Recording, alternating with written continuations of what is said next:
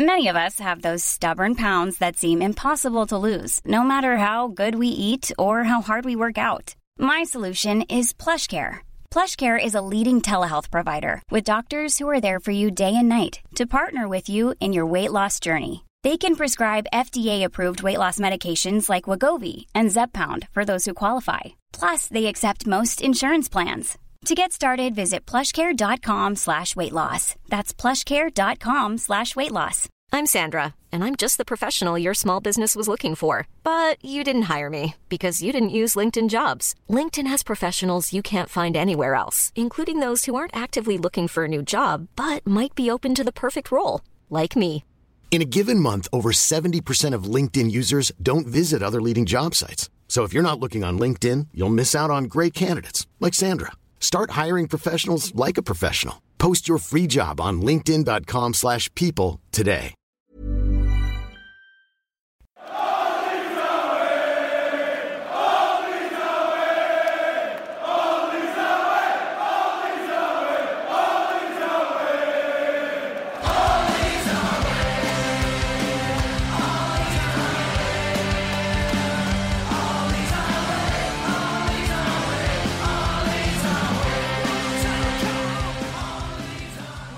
Hello and welcome to All Stats Aren't We, a podcast in which Leeds fans cast their combined eye over goings on at Elland Road, giving scrutiny to the underlying statistics and tactical footings at work at Leeds United. I'm John McKenzie, the Roy Hodgson of the podcast, old but with a surprisingly eclectic career, and I'm joined by the 442-433 hybrid of the podcast, Tom Woodhead. What is he going to do next? No one knows. And finally, the away trip to London of the podcast, always accompanied by a sense of foreboding. It's Joe Hill. Joe, how are you doing? Yeah, I'm not bad, thanks. I'm all good. Um, I'd forgotten about that stat that uh, we've only won one of our last 20 games or so in London. I'd forgotten about that until this intro. So, um, yeah, hopefully we can get over that and beat the, the curse of the capital, as I'm calling it.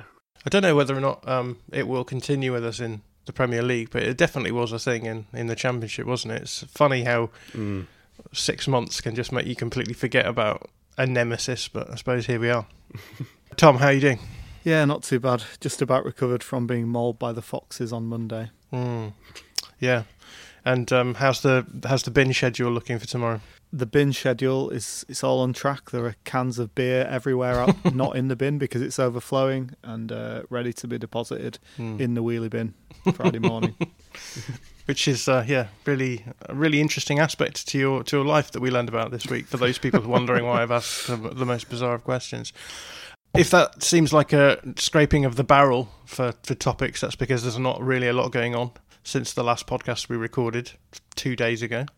Um, there is one piece of news. Rodrigo has COVID. Covdrigo, as I've put in the uh, running order.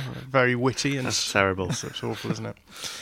Yeah, how do we feel about this? Do we do we think there's a possibility that there could be a wider spread in the Leeds United camp? I mean, presumably we would have they've been tested and we would have heard about it by now. Um, so I guess it means that the system works all right, Joe. Yeah, it does seem to be working all right when when you've we've seen that happen in other teams. You know, um, it seems to be one maximum two players that seem to have it at any given time. So they obviously are doing a good job of keeping them distant when they're training. And I think it's just something we're going to have to get used to, and something we're going to have to accept that every team's going to have a player out because because of COVID at some point this season. Um, and you're just going to have to deal with it. So yeah, hopefully he's the only case, and he can come back after the international break, and it'll all be fine again. I guess an, that's an interesting question, isn't it? Insofar as like, what if you go through the Leeds squad and, and think player by player, which one missing out would make the biggest impact? Um, I guess we talked a little bit about this sort of thing before in terms of squad depth, but um, Tom, how do you feel? How do you feel about that? The just the possibility of maybe like losing a Mateusz Klich or something. yeah, I think Klich would be a big one, or Ayling as well would be quite difficult to resolve. I think. Um, If I can just suggest an alternative bad joke, um, you could have gone with COVID twenty, considering that's Rodrigo's squad Ah. number. Yeah. Well, COVID nineteen is going to be great when Pablo Hernandez gets it right, but at his great age, you, you don't want to wish that on anyone. Yeah, we want to be careful with Pablo. We don't we don't want him getting COVID. Although he's younger than me, so I shouldn't be saying that really. Yeah. Well, he's six months older than me, so I just sort of hold on to that as and always will be. Exactly the promise that I could still make it in the Premier League. Um, but no doubt the sense of the passing of time and the inevitable tramp towards death will uh, shit stomp me at some point. Anyway. And on to Crystal Palace. that does bring us to Crystal Palace. Yeah, you're right, Tom. Thank you for, for making that segue very easy for me. This week I had the pleasure of talking to Reuben Pinder, who's a content creator for Football Joe, and this is what he had to say about Crystal Palace. So, Reuben, hi, how are you doing? Yeah, very well, thanks, John. How are you? Yeah, not too bad. I think we've uh, both been watching the US elections all day, so um, we've managed to squeeze in 20 minutes later on in the day, and uh, it looks a bit, it looks as though it's coming through for Biden. So I think we're both a little bit relieved, but we're also both a little bit zoned out at the same time. yeah, in much better spirits than I anticipated I would be. Yeah, which I guess brings us on to Palace because um, Leeds and Palace both seven games into the Premier League season. We both have 10 points.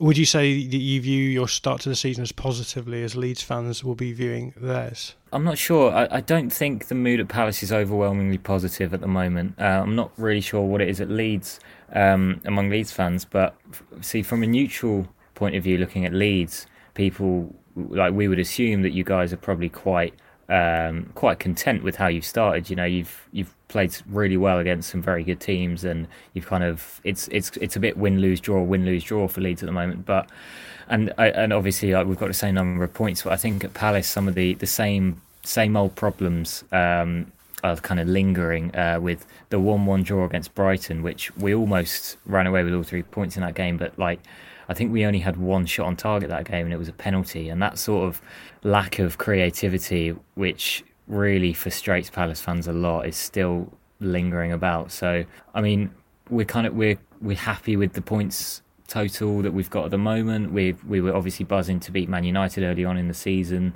First time we've done that, I think, since coming up. Um, and obviously thrilled to see Wilf Zaha score against them. That's something that I've always wanted to happen since 2013, and it never mm. fucking does.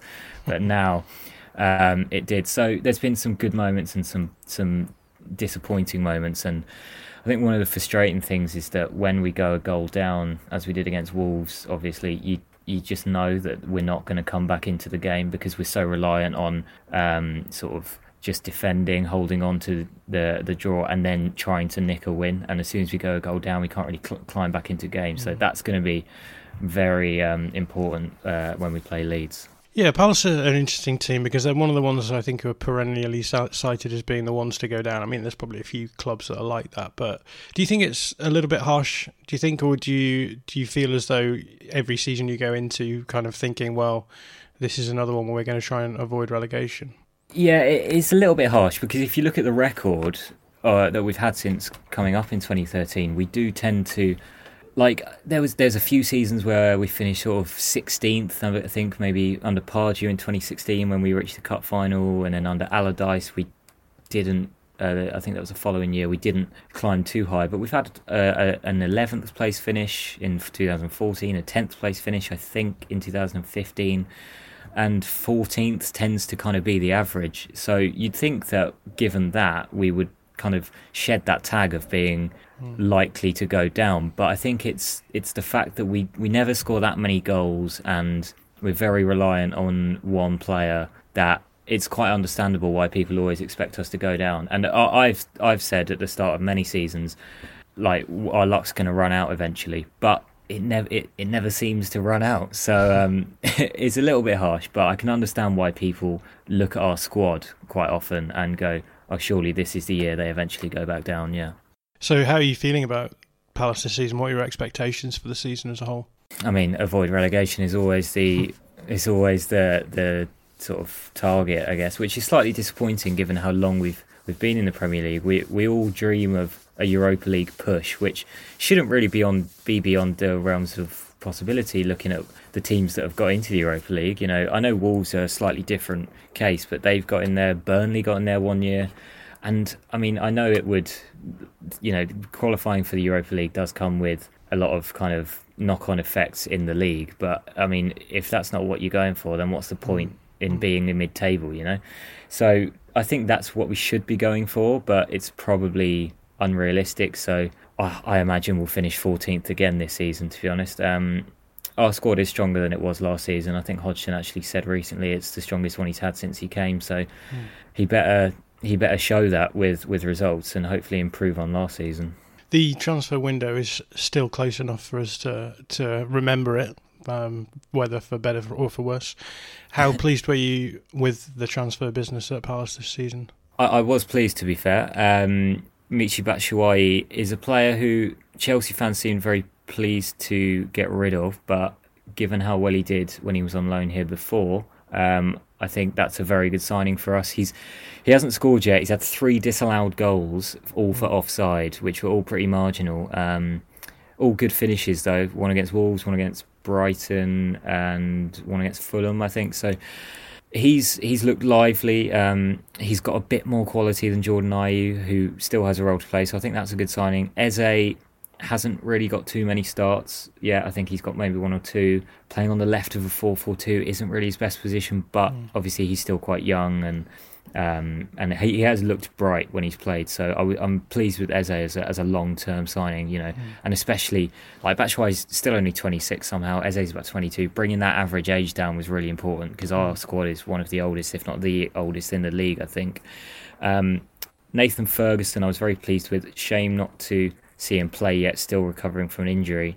But having that kind of long term successor at right back has been something I've wanted to see for, for quite a few years. Because as much as we all adore Joel Ward, we do have to improve on him eventually. And we did briefly with Wan Bissaka, and then we took 50 million for him from United, which we can't complain about. So Ferguson's a good one. And the other one uh, that stands out, obviously, Butland is like, you know, second or third choice keeper. He's, he's, very, he's rarely going to play. So but Klein. um, I was surprised not to see more teams in the mix for Klein, and very pleased to to bring him home. Um, a lot of people might might have actually forgotten that he started at Palace because he moved to Southampton in I think it was 2012. Um, but yeah, he's he's looked good. He's started a couple of games already, um, having not played for Liverpool for ages. Um, and it's great to see him back in uh, at Selhurst Park. So I think we've had a pretty decent window, all things considered, especially given the kind of you know financial restraints that mm. everybody is under at the moment. You've already mentioned uh, Roy Hodgson. You've got another season with, with Roy. How do you feel about Hodgson as your manager? Football fans are fickle, aren't they? And mm. I, and I'm one of them. It, it varies so much, you know. Like when when we take the Man United game at the start of the season, for example, we we we hold them off so well. We defend really well we hit them on the break. We score three goals away from home, and he's a genius. And then you know sometimes we just we can't create any chances at all, and his substitutions are always quite late, and they're quite small c conservative you know they're always it's always like oh okay let's bring on Jairo Riedewald for one of our one of our central midfielders when we're chasing a goal. And it's not that inventive but I think it's it's really tempting to want somebody a bit more adventurous, but given the kind of the place that we're in as a club and and the value of retaining that Premier League status, I can understand why he's still there because you know I mean we haven't got down under him. He's he's made us pretty solid and ultimately like we can't really have too many complaints, but I would like to see us be a little bit more adventurous at times um, going forward with the ball because um, it's it's very it's very reliant on a couple of players doing something special um, when we go forward. Where, whereas defensively we're extremely well drilled, and in attack it does seem a little bit um, a lot yeah a lot more off the cuff um, and reliant on Zaha obviously. So yeah, it's, it's a mixed bag, but I, I'm not I'm not Hodgson out by any stretch at the moment. Tactically, where would you say Hodgson's Palace are right now? What are the basic ideas behind his team? The basic ideas are stay compact, um, defend quite deep.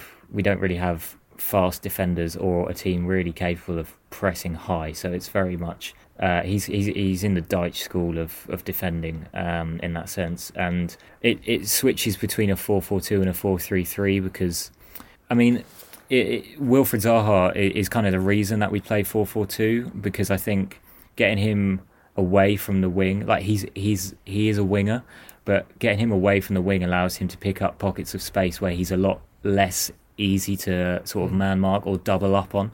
A lot of the time last season when we played 4-3-3, which was a quite a defensive 4-3-3 with McArthur and Kouyaté as as the number eights. He was so often stuck out on the left, and it was far too easy for teams to just mark him out of the game. So playing 4-4-2 allows him a little bit more freedom, and Schlupp is kind of the perfect player for us to play on the left of that 4-4-2 because um, it gives he can burst forward with the ball, which none of our other midfielders can do, and it gives Wilf a little bit more opportunity to go drift drift around wherever he wants. Mm. But it's very much sit back, hit him on the break, hope Wilf does something special. Um, and yeah, I mean it's pretty basic in that sense. Like we're we're not that far off Burnley, but we just maybe play it a little bit more on the ground because we don't really have a target man. Um, Batshuayi and Ayew don't really they they hold the ball up quite well when it's on the ground, but they're not they're not players that you'd that you'd lump it forward to, which is nice because for a long time that was uh, that was our tactic with with Christian Benteke, but not having him fit or in form has kind of forced Hodgson to play it uh, on the deck a bit more. You say that this is all very unexciting, but um, Leeds fans will be listening to this and cringing because they know that this is Bielsa's kryptonite. Uh, teams that sit deep and can break um, with, through creative players or quick players. Um, how are you feeling about Leeds from that perspective? I'm terrified. I'm absolutely like this was watching Leeds play against um, City and Liverpool and Wolves. I just I'm just dreading this this game because we we can't we can't really press. But I mean, if if Leeds' weakness is teams that sit deep and hit you on the break, then I'm a little bit more optimistic. But I just think I just think going forward, Leeds are going to cause too many problems for for our defence with their quick movement. Like I think Harrison is gonna is going to cause Klein or whoever plays it right back a lot of problems. Um, I, I, don't think we'll. Well, that Phillips being out is, is kind of a bonus for us, I guess. But um, I think Klich looked quite impressive in that in that holding role. So I don't think we'll be able to stem your build up play at all. But if if this is Leeds' kryptonite, then I'm a little bit more optimistic, thinking that we can hit you on the break. Um, I guess Leeds have a couple of key injuries as well at the moment, which mm. might play into our favour. But yeah, I'm not, I'm not, I'm not confident. Put it that way. You've already mentioned uh, that there's no real surprises when it comes to Palace's structure. Um, at the moment, you're playing a largely 4-4-2 um, style approach. Uh, although I did see you came out 4-3-3 last week against Wolves, uh, 3-4-3. Would you be Would you be expecting to be back in 4-4-2 again this weekend? I'm not sure to be honest, because I mean that that system against Wolves was the same. It's the same lineup that can line up in a 4-4-2. It just Schlupp was just a hmm. little bit more tucked in, and Wilf was a little bit further out wide. So it's very kind of, it's a bit like, it's a little bit like a pound shot version of what Atletico Madrid do, where one of their wingers pushes forward and one of their central midfielders who will be playing on the wing will tuck inside. So it kind of switches between the two quite often during a hmm. game. Um, so I imagine I imagine we'll probably go 4 4 2, but it could change within the game. But I think expect to see Schlupp on the left with Wilf uh, ahead of him, kind of playing as a left sided striker. Um, I don't know who's going to play in central midfield. I'm a bit gutted that James McCarthy is injured at the moment because I think his energy would have been quite useful. Um, but yeah, I, I think probably 4 4 2. I'm not sure Hodgson will pay too much attention to Bielsa's um, sort of tactical approach and tweak his to accommodate it. I think it will be very much let's stick to what we do and not let them break us down. I don't think he's going to look at Bielsa's spare man at the back thing and say, all right, now we have to play two strikers. And I think he's just going to play them anyway, if, if that makes sense. You mentioned uh, last season Palace played a defensive 4 3 3, or I mean, at times it looked like a 4 1 4 1 last season. What do you think that brought about that change to the straight up 4 4 2 this season? Uh, it's hard to say. Maybe maybe Luka Milivojevic's dip in form, um, despite him having the captain's armband, Palace fans have grown very quite frustrated with him in recent months. He's he's got a lot more sloppy in possession. He's quite he's quite slow. He's not that mobile, um, but he is still the only one that can play that sort of clipped pass over the top for the likes of Wilf and Batshuayi to run onto. So I think his dip in form, the return of Schlupp from injury, um, and just Zaha's poor numbers last season um, probably all mm. contributed to Hodgson thinking we need to get Zaha in better positions. If Luka's not uh, if Luka's not playing very well, then we'll just play two central midfielders, get Schlupp back in the team, um, and yeah, it's uh, that's that's probably the reason to be honest. And I think it does work a bit better the four four two than what we were playing last season, which at times was pretty turgid. Hmm. Um, I mentioned earlier that Leeds and Palace looked very similar in terms of their league positions and their points. I was actually surprised that they also look pretty similar in terms of the underlying numbers. Weirdly, um, given that we're both creating and conceding similar xG values, we uh, we're putting up the same numbers of shots. We're putting around the same xG value per shot this season as well so far.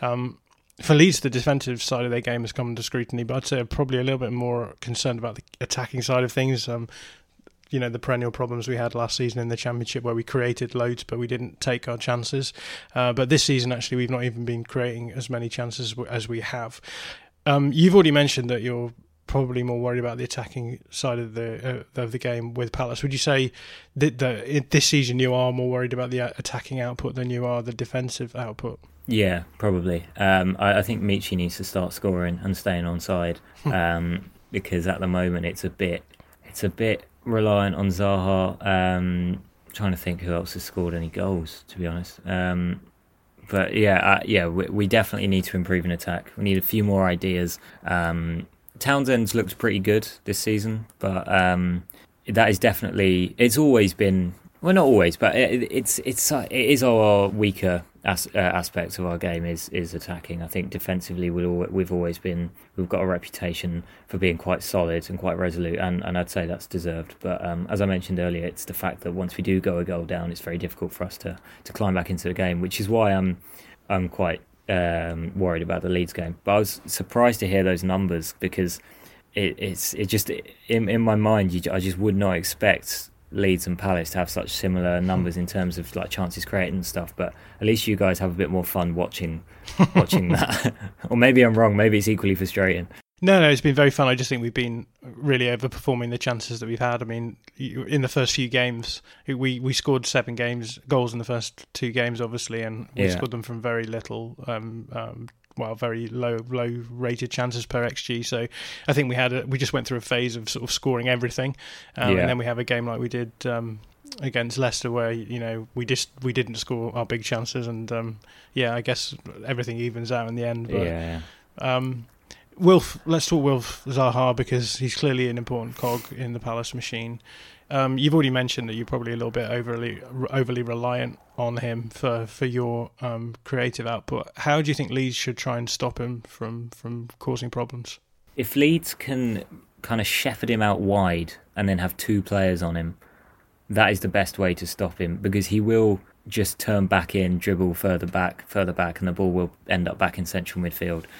Um, Leeds obviously are going to play a high line ish, and Bielsa is not going to compromise on, on his principles because of a player like Wilf. But watch for the ball over the top, I guess, because that's what we'll be looking for is to expose that high line. Um, he'll be playing on the shoulder and looking to run in behind. So, um, yeah, it's the, the the way that teams have sort of stopped him well in recent years is to close is to close him down with two players very quickly, which. Um, I, I know I know he's not the best player in the world, but when we lost Yannick Bolasie and Townsend came in, um, as good as Townsend has been at times, that losing that kind of equally um, mercurial player on the other wing made it a lot easier for teams to just focus on shutting down on uh, Zaha. So, yeah, the Ayling versus Zaha is going to be an interesting battle, um, and he will need a little bit of help, I think, um, which he will obviously get. You see the bodies that run back when Leeds lose the ball. Um, so yeah, it's it's all about kind of getting more than one player uh, on him at once when he's got the ball, and just watching that ball over the top. I think. I was uh, interested to see where your creativity was coming from beyond Zaha this season. So I had a look at FBref, and uh, that shows they've, they've got a nice metric there called shot creating actions, which just sort of looks at ac- actions on the field that uh, will eventually result in a shot. Um, Andros Townsend is a good source of shot creating actions for you, but I was surprised to see actually Luka Milivojevic showing up well too. You've already mentioned that he had a bit of a, a blip in form last season, um, and he's obviously been the loser from the shift to 4 4 2 this season because uh, one of those spaces in the central midfield has sort of been given over, as you said, to Jeffrey Schlupp, sort of moving inside. Um, and Jairo Riedewald has been has been playing quite well as well um, in in the return this season. Um, Milivojevic has has been um, was sent off, I believe, against Wolves. Do you think he's going to be a big loss for you? Not in this game, to be honest. Um, I think he would be a bit of a liability against Leeds. I think he's he's got a tendency to take a heavy touch. He's um, and throw himself into a tackle as a result of that. Um, the sending off was a bit harsh, by the way, but I mean, um, I I think the bigger loss is not having McCarthy, um, who has played in in Luka's position and a little bit further forward. He's just a lot more mobile, um, a lot more reliant, uh, reliable in the tackle. Um, although he can get a bit carried away sometimes, um, but Luka won't be too much of a loss. I don't think um, he's you know he, he's he's liked at Palace, but his his form has taken a real dip. And um, I think if we line up with a midfield of what will probably be Riedewald, McArthur, and Schlupp with Townsend on the right, mm. That probably gives us the right amount of energy and, and close control. Like Riedewald and McArthur are quite, quite good with the ball in tight spaces, and Schlupp's obviously got um, a burst of pace, can break through the line. So I think that's probably our best combination against Leeds, and injuries will probably force Hodgson to put that, that combination of players out. I noticed you've got a fair few long term injuries at the moment. How are you looking injury wise? Not too bad right now. I mean, Ferguson's still not fit, um, but Patrick Van Aanholt's come back. Uh, McCarthy, as I mentioned, is is out. Um, I think uh, Hennessy's out, which is why we signed Jack Butland. That's not a loss at all, though. Um, so we've got it, it's defensively more that's um, that's the issue. I think Tomkins um, he, he's he's quite a big loss. So Scott Dann, who you know, I mean, we've we've replaced Scott Dann about three times, and, and he's still he's still in the team, um, incredibly. Um, and but interestingly, Kouyaté has actually dropped back into centre back in the absence of Tomkins, and I'm not sure whether Kelly and Sakho are 100% fit, but Kouyaté's actually been really good at centre back because he, he has a little bit more pace than the like than, than the other more traditional centre backs. He's very tall. He's got all the he's got all the ingredients to play in central defence, and I think he's just not many managers have thought to play him in there before. But he he makes up for a lot of Dann's lack of mobility. Um, and he's he's filled in really well for Tomkins. So that's a bonus for us. Um, Van Aanholt, as I mentioned, has come back from his shoulder injury that he sustained last season, taking Tyrick Mitchell's place at, left back. Um, so we do have a few long term injuries, but I think due to the slightly improved depth in our squad, then they're not really costing us too much because we can still put out a pretty good defence with Klein, Kouyaté, you know, and, and the likes of um, Riedewald can come in for Luka and etc. So, how do you think you're going to line up on Saturday then? Um, my prediction would be Guaita in goal, Klein, Kouyaté, Dann, Van Aanholt, uh, McArthur, Riedewald, Schlupp, Townsend, Batshuayi, and Zaha in a 442 slash 433 hybrid. One of the questions I always ask our guests is which players do you think on the Palace team will need to perform well in order for you to beat Leeds? I think Dann and Kouyaté are going to have to be really careful with the ball, um, just due to the amount of pressing that, that Bamford does and Leeds do as a whole. Um, Klein's going to have his work cut out for him against Harrison. I really like the look of Jack Harrison, and he's on a side note, is Jack Harrison right or left footed? Because he seems like the most two footed player in the world. He's left footed. Every right. player on our team is left footed, the front three are all left footed. Yeah, they are actually, weird. aren't they? Hmm. Um, okay, yeah, so, but I mean, he scored that brilliant goal with his right against Liverpool, didn't he? So, um, yeah, Klein, Klein's going to have his work out for him. The centre backs need to be really careful. Um, and yeah, and I guess and I guess Wilf's going to have to take his chances um, because I don't think we'll be getting too many of them. Um, could be wrong. You know, we, we might end up scoring three goals and by just lo- lobbing it over the over the your defence. But I think the centre backs and Zaha in particular are going to have to have good games. And uh, again, I don't ask for predictions because you know anything can happen. Feel free to give a prediction if you want, but what I do ask is how do you expect the game to go? How do you expect it to unfold on Saturday? Ninety-five percent possession for Leeds. No, I mean Leeds will obviously dominate the ball. I'm thinking 70-30 possession. If if the stats that you mentioned earlier, like you know, play out, then maybe we'll, we'll have a few shots each. But um, Leeds will create more chances, have more of the ball. But I think maybe the scoreline will only be separated by one goal, maybe two. Mm. I think it will be that that that is how most games that we play and go. We have about thirty percent possession, but it's always fairly tight. Like we very rarely get battered. So yeah, um, Leeds will dominate and probably win by a goal. I reckon. Well, Reuben, it's been a, a pleasure chatting to you. Um, you cover all of Premier League football, so if our listeners want to get any of your coverage, what's the best way for them to do that? Um, the best way for them to do that is to follow Football Joe on Twitter, follow me on Twitter at Reuben Pinder. That's R E U B E N P I N D E R. Um, and yeah, follow Joe's channels on Twitter, on Instagram, and you can see my articles and uh, videos. Well, as I've said, it's been a pleasure chatting, and I hope you managed to enjoy the game in some way or another, uh, in the same way that I hope that I do. Thank you very much, mate. Pleasure. Hiring for your small business? If you're not looking for professionals on LinkedIn, you're looking in the wrong place. That's like looking for your car keys in a fish tank. LinkedIn helps you hire professionals you can't find anywhere else, even those who aren't actively searching for a new job but might be open to the perfect role. In a given month, over 70% of LinkedIn users don't even visit other leading job sites. So start looking in the right place. With LinkedIn, you can hire professionals like a professional. Post your free job on linkedin.com slash people today. Burrow is a furniture company known for timeless design and thoughtful construction and free shipping. And that extends to their outdoor collection. Their outdoor furniture is built to withstand the elements, featuring rust-proof stainless steel hardware, weather-ready teak, and quick-dry foam cushions. For Memorial Day, get 15% off your Burrow purchase at burrow.com slash ACAST and up to 25% off outdoor. That's up to 25% off outdoor furniture at burrow.com slash ACAST.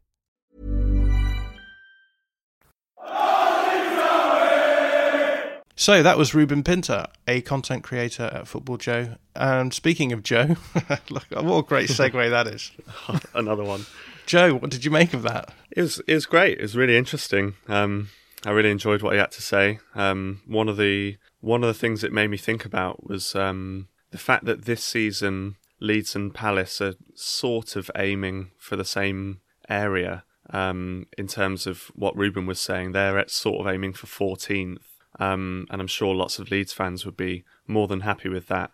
Um, but it did make me think that Leeds are sort of only aiming for 14th because it's our first year back, and we'd hope after three, four, five years, if if we manage to stay up, that we would have some kind of forward trajectory. But Crystal Palace don't seem to have that, um, which I'm not sure whether that's to do with Hodgson or the players or um, just where, where they're at at the moment. It just doesn't seem like they're they're necessarily on a on an upwards trajectory.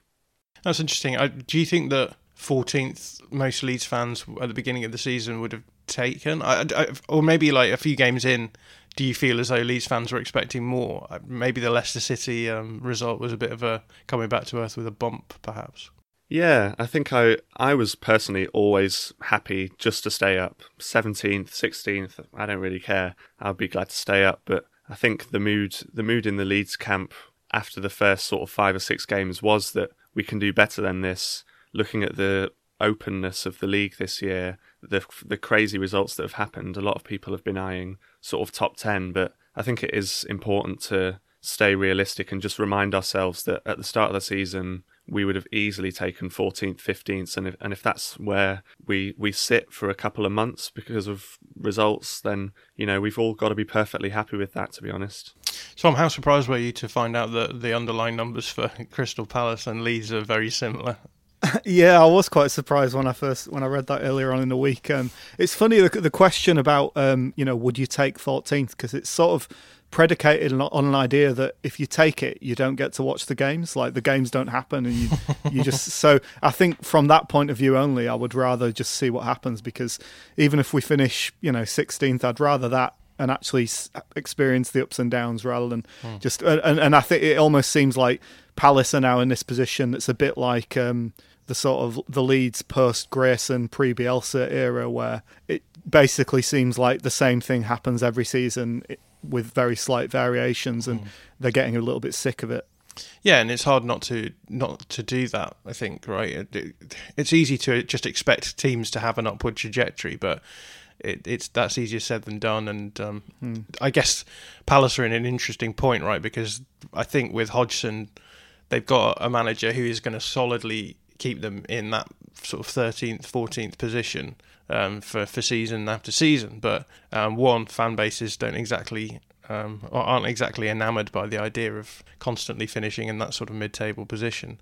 Um, but also, like, what do you do? Like, who do you bring in? What what do, what, what sort of risk do you take? The risk of, of, of maybe a more interesting manager um, who may get you relegated. Yeah, and they tried that with De Boer, didn't they? And mm. it hmm. went awfully cataclysmically wrong. So, um, and then quickly back. Did they hire Hodgson directly after that, or was there someone in, or was it? I think they went they went straight for Hodgson, didn't they? Or was Pulis in between? I thought they went straight for Hodgson as a sort of interim, and right. all this yeah, time he later just... he's still there. Um, so yeah, I guess I guess they're in that sort of situation where you don't really want to upset the apple cart because you, are sort of solid, solidly chipping away and, and keeping the team up, and mm. you know anything other than that is um, is a bit more of a of a risk. But I, I do think Hodgson is an interesting manager. We mentioned in the intro that he's um he's got a weirdly eclectic career. He spent time in Scandinavia and spent some time out in I think he was in Japan at one point.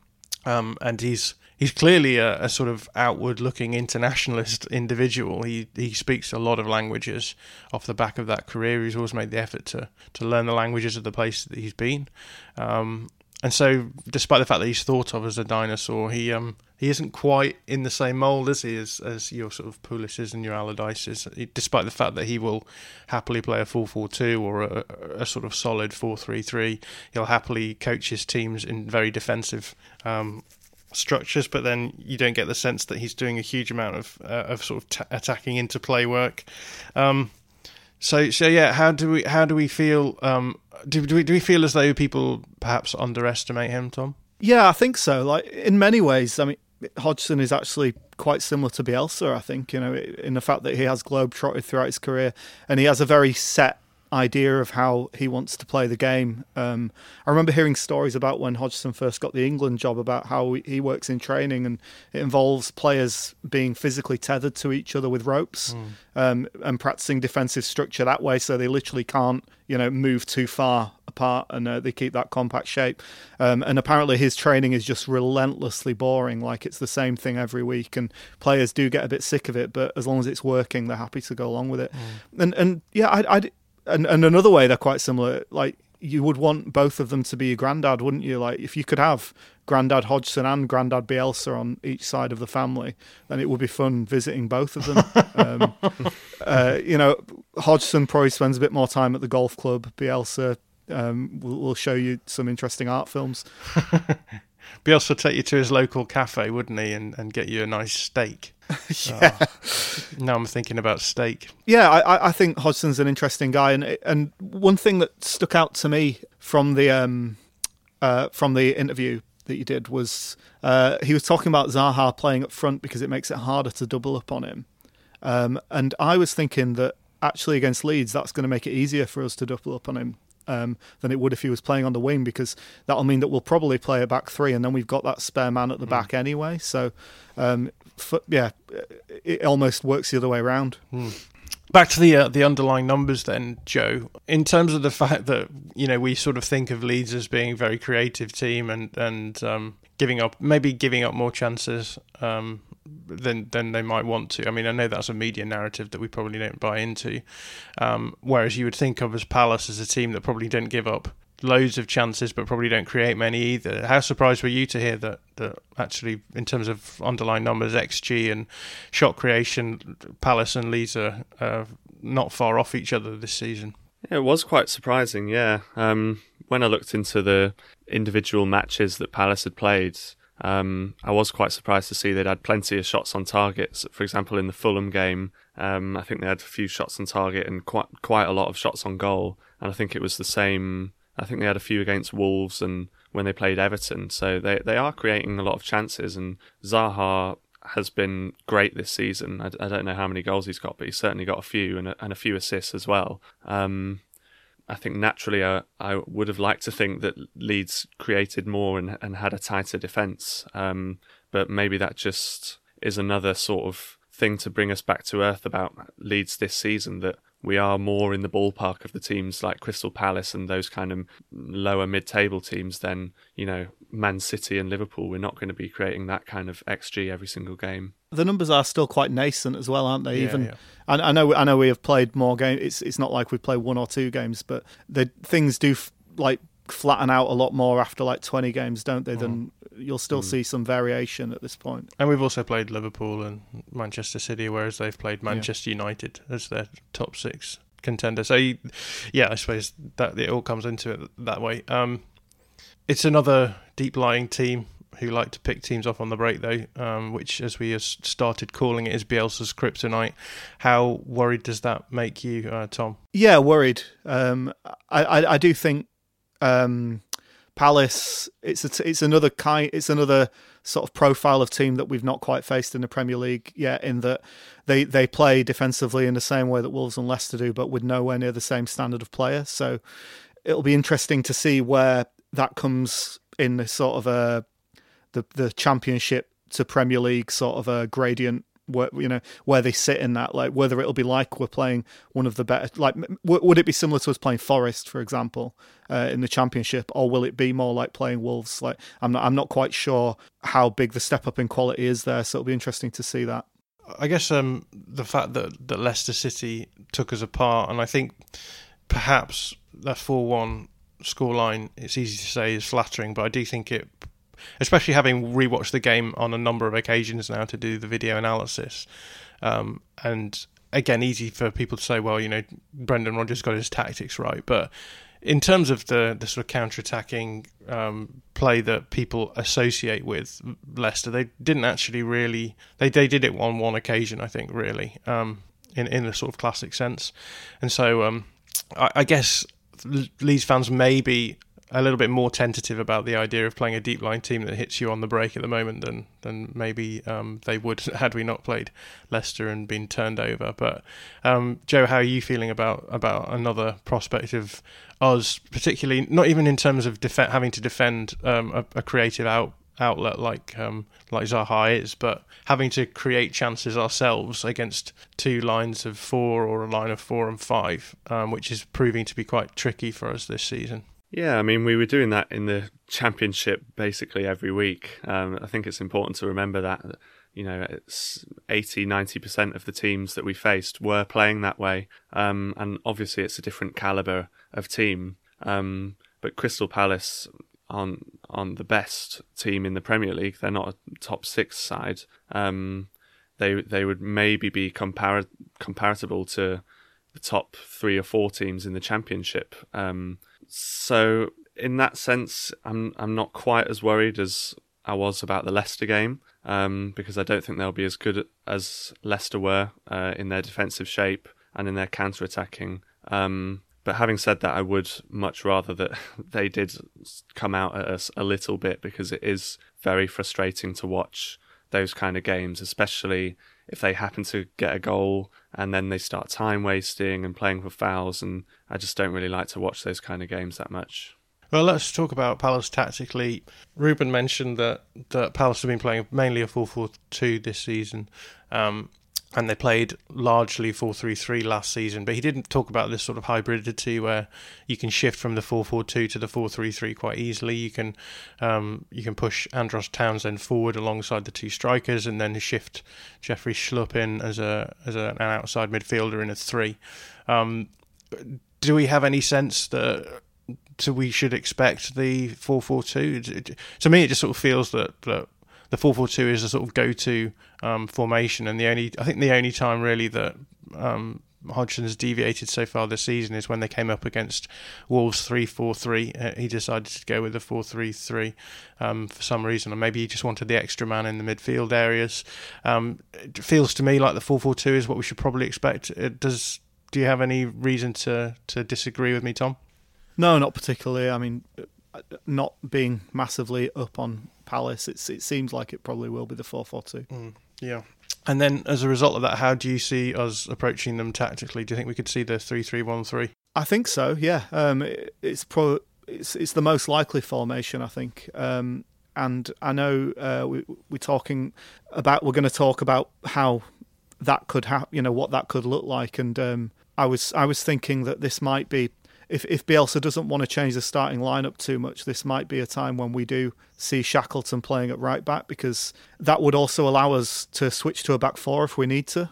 Uh, we could play Dallas at left wing back, um, Shackleton at right wing back, Ayling as the right sided uh, right sided um, centre back, and then uh, either Struijk and Klich or Klich and Pablo in the middle, and then we would have the personnel to switch to a back four very easily if we needed to. So to me, that seems like a really good way to go about it. Um, obviously, he could decide to play Alioski at left wing back and move Dallas over instead, but I don't think that gives us quite as much tactical flexibility within the game. Yeah, do you think that's uh, that's an interesting an interesting one because we don't think we've seen Jamie Shackleton in the in the sort of inverted wing back that we play in the three three one three, and um, I think he would work quite well there. Um, we saw Adam Forshaw. I know I was bang on about Adam Forshaw playing in that role in the Cagliari game in the pre-season last season, um, but that does seem to seem to be the sort of the the prototypical um, idea of what um, an inverted wing back should be in in that uh, three three one three system.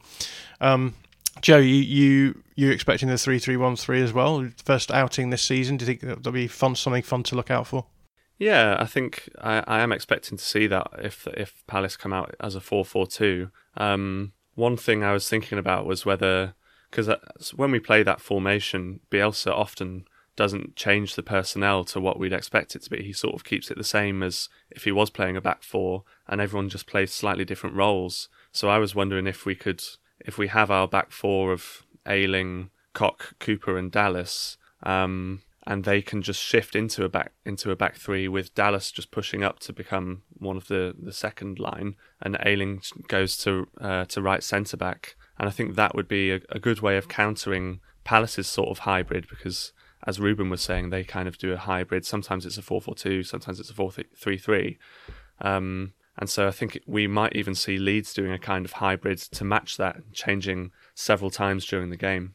Yeah, that, I think that's an interesting question. And uh, like you say, Reuben did say that there's um, the ability to shift between those two formations within the game. And I just wondered if we had any ideas about how like how will Bielsa respond to that if if it does happen if if they do sort of shift into a 4-3-3 obviously that'll mean that he needs to go back to a back four, and I suppose if you've got Ayling as a right centre back, you can just sort of shift him across, and then whoever's playing left wing back can can move in as as as, as the left back. And um, if you're playing with that sort of um, asymmetric wing back system, I, I, suppose the the other wing back is then basically a, a central midfielder, and then you you're sort of matching them as as you would. Um, uh, and then, then yeah, with the the three up front, it's not going to change obviously because the four at the back is going to ch- stay the same for Palace either way. Um, Tom, have you got any thoughts on, on how we would deal with the, that that sort of sort of shift? Yeah, I think I think that's why I, I prefer the idea of Shackleton playing than Alioski because if we play Alioski, then the player that's pushing into midfield is going to be Dallas, and I'd rather we were pushing Dallas back to left back and Shackleton coming into midfield than uh, pushing Alioski back to left back and Dallas coming into midfield. Personally, the other person that we need to talk about is Wilf Zaha. We've we've had a few games now this in the last few weeks um, where we've seen Leeds having to deal with a creative outlet. Uh, I think we did we dealt with Jack Grealish fairly well. To be honest, um, having again having done the video analysis of the game against Leicester, I thought we dealt with Vardy fairly well. Um, obviously, in those situations where he's pulled off um, great passes and stuff. Uh, there's, there's, not much you can do about that. But I, I think in terms of keeping someone like Vardy quiet, um, stopping him from running in behind you, we only allowed it once, I think, in the whole in the whole game, um, which is which is pretty impressive. And I think the um, the um, doubling up on him that you get through the the partial libero, libero system is is pretty useful for players like that. So, um, how are we feeling about keeping Zaha quiet, Tom?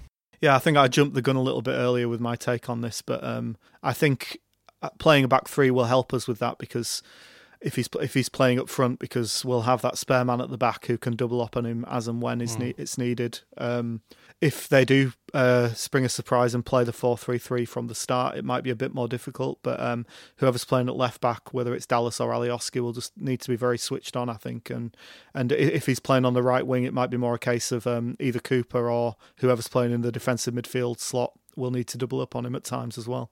Yeah, I'm not sure which side he's played actually this season. I I would. Oh yeah, good point. Actually, I instinctively think of him as a left-sided player. Yeah.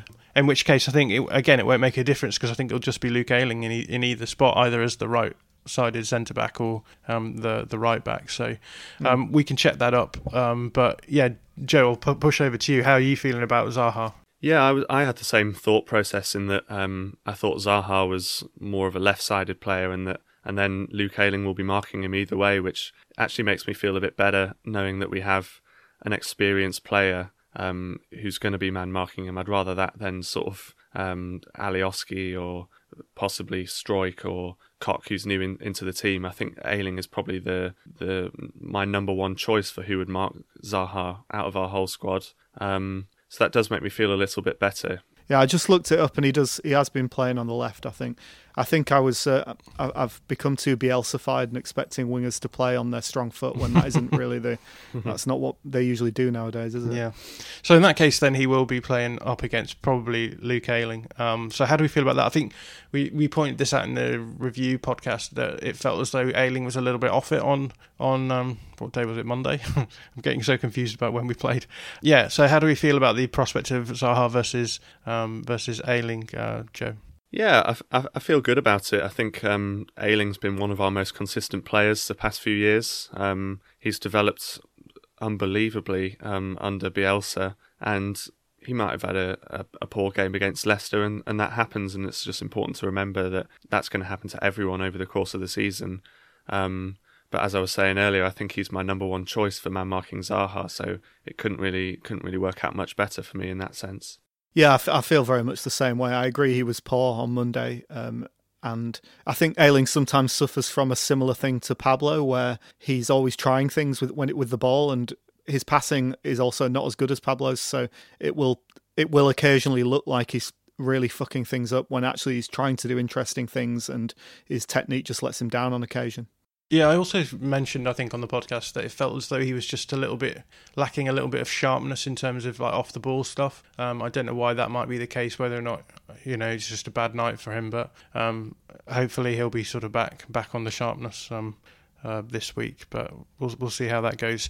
In terms of outside of Zaha, where do you think the threat is coming from for Palace? I spent a bit of time trying to find out, as I said, where where the creative um, impetus is coming for, for Palace, and it seems as though it's sort of Andros Townsend slash Luka Milivojevic, who obviously isn't playing because he is has a suspension for a red card. So, um, where do we think the threat is coming from outside Zaha, Tom? Yeah, it does sound like it's just going to be Townsend, who is obviously a player, um, an incredibly inconsistent player, but on his day he can hurt any team. Just he's got incredible pace, and he can, he does have the technique to hurt teams when when he manages to put it together. But he's he's just one of those really frustrating players, isn't he? That I mean, he obviously did play for Leeds for a brief time, but I think if he was at Leeds for a, a long period of time, he's just one of those players that you'd be shouting at every other game, like, "How are you so shit?" And then occasionally do something really good.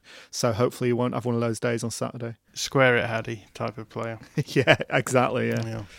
I suppose uh, that, that the way that Palace will play will be potentially uh, problematic for the the Leeds man marking approach. Um, I guess when you have players like Zaha who has a level of freedom that he can move around, I know that we, we know that. I mean, if again the video analysis I did of, of the game against Leicester, you can see the fullbacks are coming up against really really narrow wide forwards, and there was there was points in the game where you could see Stuart Dallas was further over. Um, to the right than than Luke Ayling was, uh, which is kind of crazy.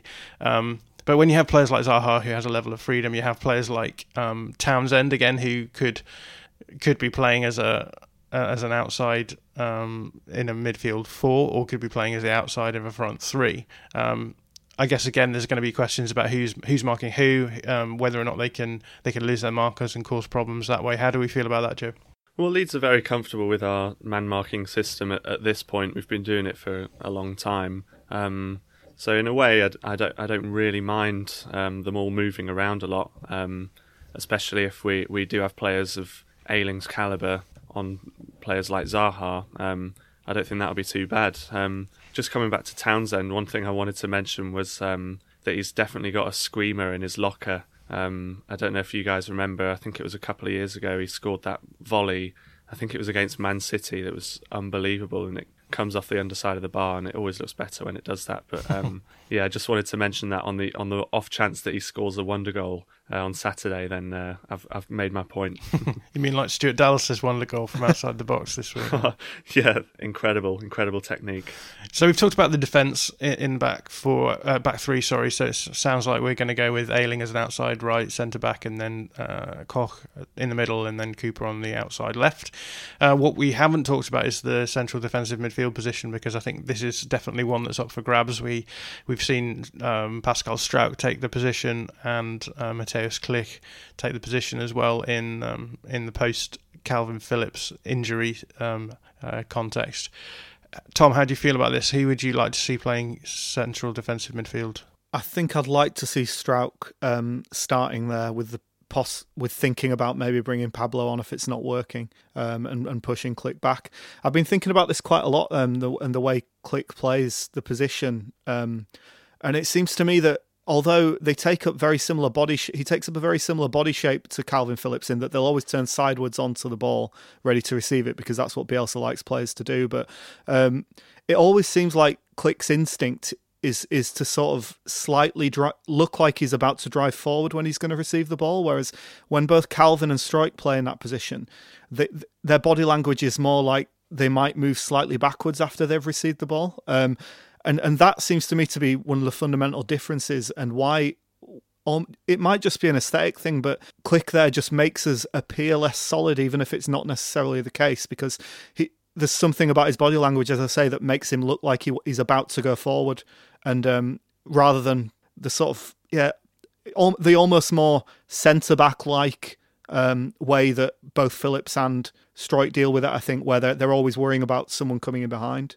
Yeah, that's interesting. I, I, think as well, you know, like one Klich, it's easy to think of players as positions, right? But Klich is usually playing in a situation where he is expected to get the ball face to goal, um, and so just being able to play in that in that deeper position where he is expected to be and let's face it, the, that that role is is very much being a facilitator to get the ball into the fullback areas, so that we can build up down the fullback areas, um, which is different from Klich Because Klich is supposedly receiving the ball from the fullbacks um, or, or from the central defensive midfielder in situations where he then can can um, facilitate the movement into the, the wide areas um, further down. But he, he's also expected to you know pick the ball up towards goal, look up and try and create something. And I think it's very obvious that he does that. And um, the other thing that I, have noticed is I just don't think Klich is good enough defensively. And um, he had a good game in that role against Villa, but he came on. He only started playing the role 20 minutes in.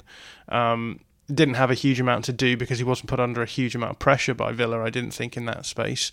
And then when you're talking about um, the the Leicester game, he was overloaded but pretty much two on one in most situations where uh, Leicester came through um, after turning us over in transition.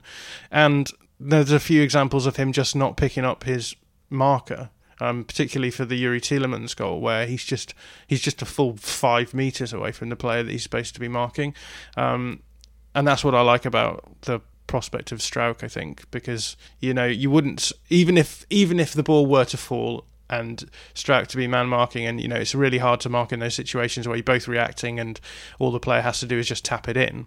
I would rather see the player, you know, attempting to make the situation difficult rather than just being five yards off the play um, as well. So I, I would probably um, favour favour Struijk for that reason as well. Now that that said, obviously I don't think Palace are going to be putting us under quite the uh, offensive pressure that, that, that Leicester were. So maybe it will um, work the other way. I don't know if anyone else has any thoughts on Klich as a as a defensive prospect. Yeah, I, I would keep Struijk. Uh, well, not keep him in. I would I would put him back in um, because I think that means Klich can play in his normal position. Um, I personally don't really like to see that thing where all the players swap positions and they're all playing out of position. I quite like to keep it. Let's have the most players in their normal position and just bring in a like for like. So in that sense, I think Struijk coming in would allow Klich to play in his normal number eight position and like you say, if if that goes 45 minutes, 60 minutes, and it's not working, and we do need some more energy, we know we have the option of Shackleton coming on and Klich can drop deeper and give it a go. But um, I think considering how it went against Leicester, I think um, we we need to reset and go back to what we know in terms of where Klich's playing.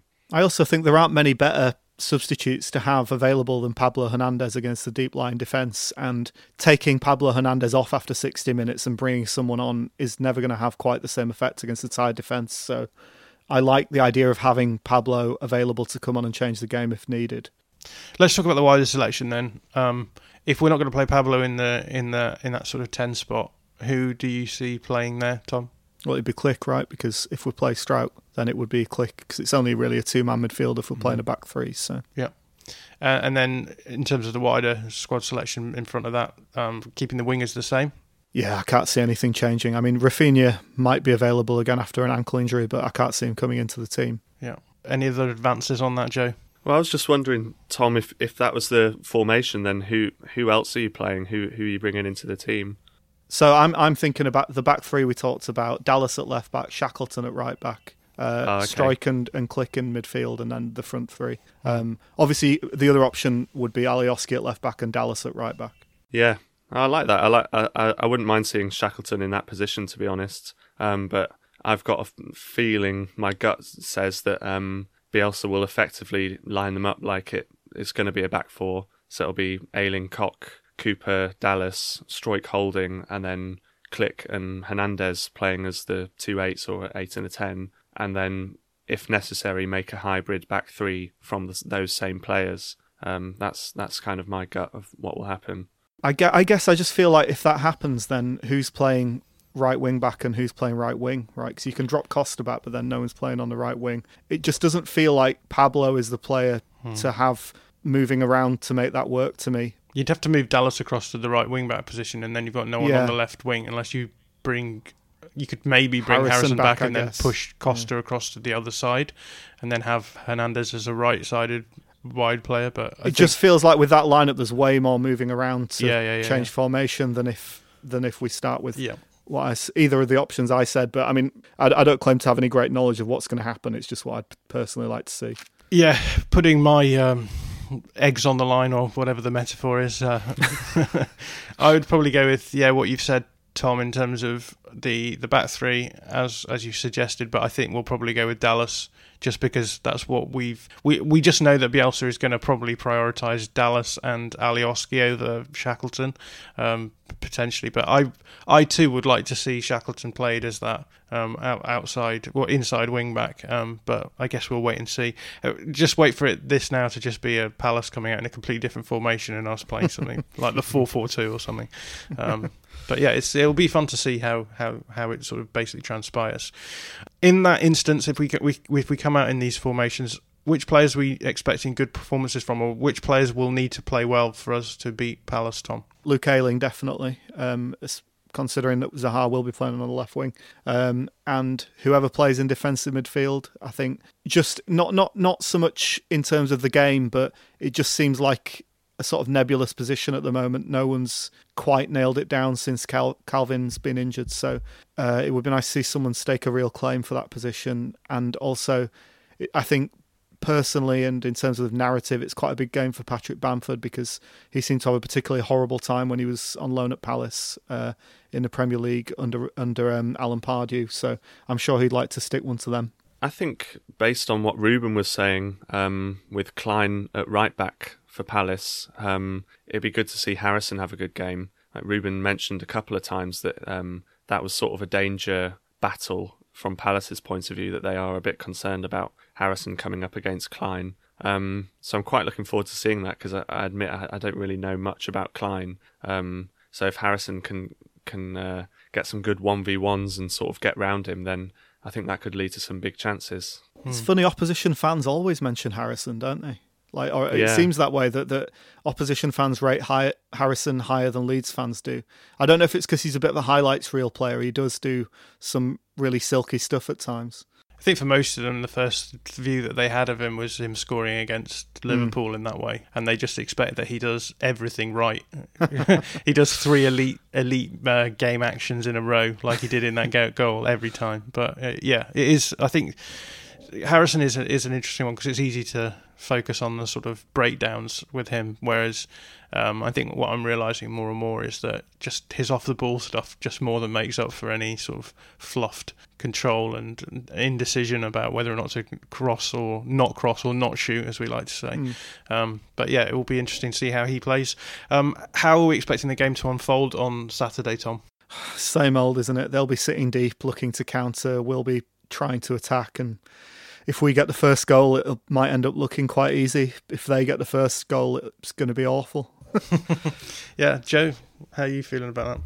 Yeah, exactly the same. It's just it's just like uh, the championship. It just it just reminds me of the championship. I remember thinking this about every single game that we've played. Where if we get the first goal and they come out at us, then you know it's going to be great. Um, and if they score and they end up time wasting and all all that rubbish, then uh, it's going to be frustrating. And I think it's going to be nil nil at half time. That's my sort of mini prediction.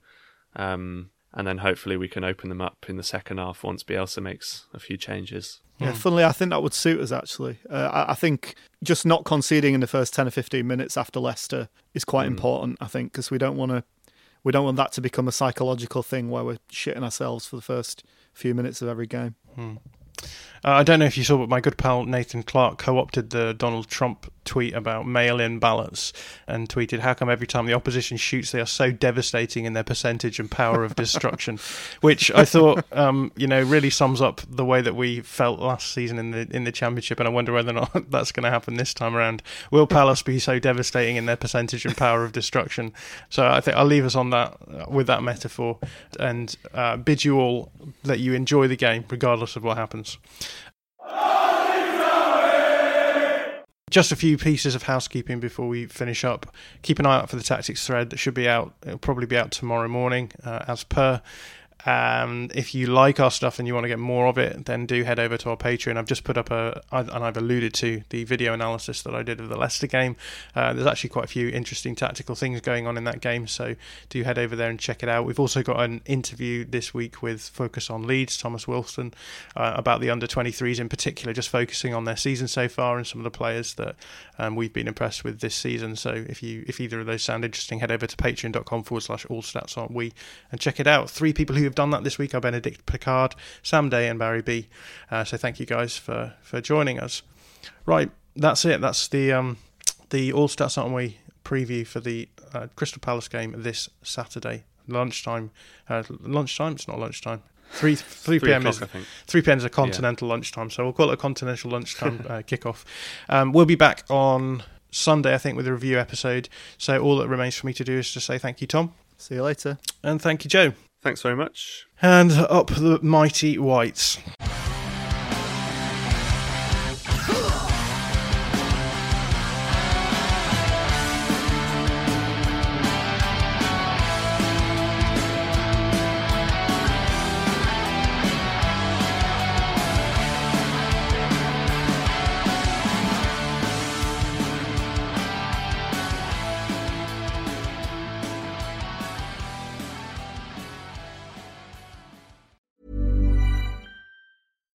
Deserves the best, and there's no better place to shop for Mother's Day than Whole Foods Market. They're your destination for unbeatable savings, from premium gifts to show-stopping flowers and irresistible desserts. Start by saving 33% with Prime on all body care and candles. Then get a 15-stem bunch of tulips for just $9.99 each with Prime. Round out Mom's menu with festive rosé, irresistible berry chantilly cake, and more special treats. Come celebrate Mother's Day at Whole Foods Market.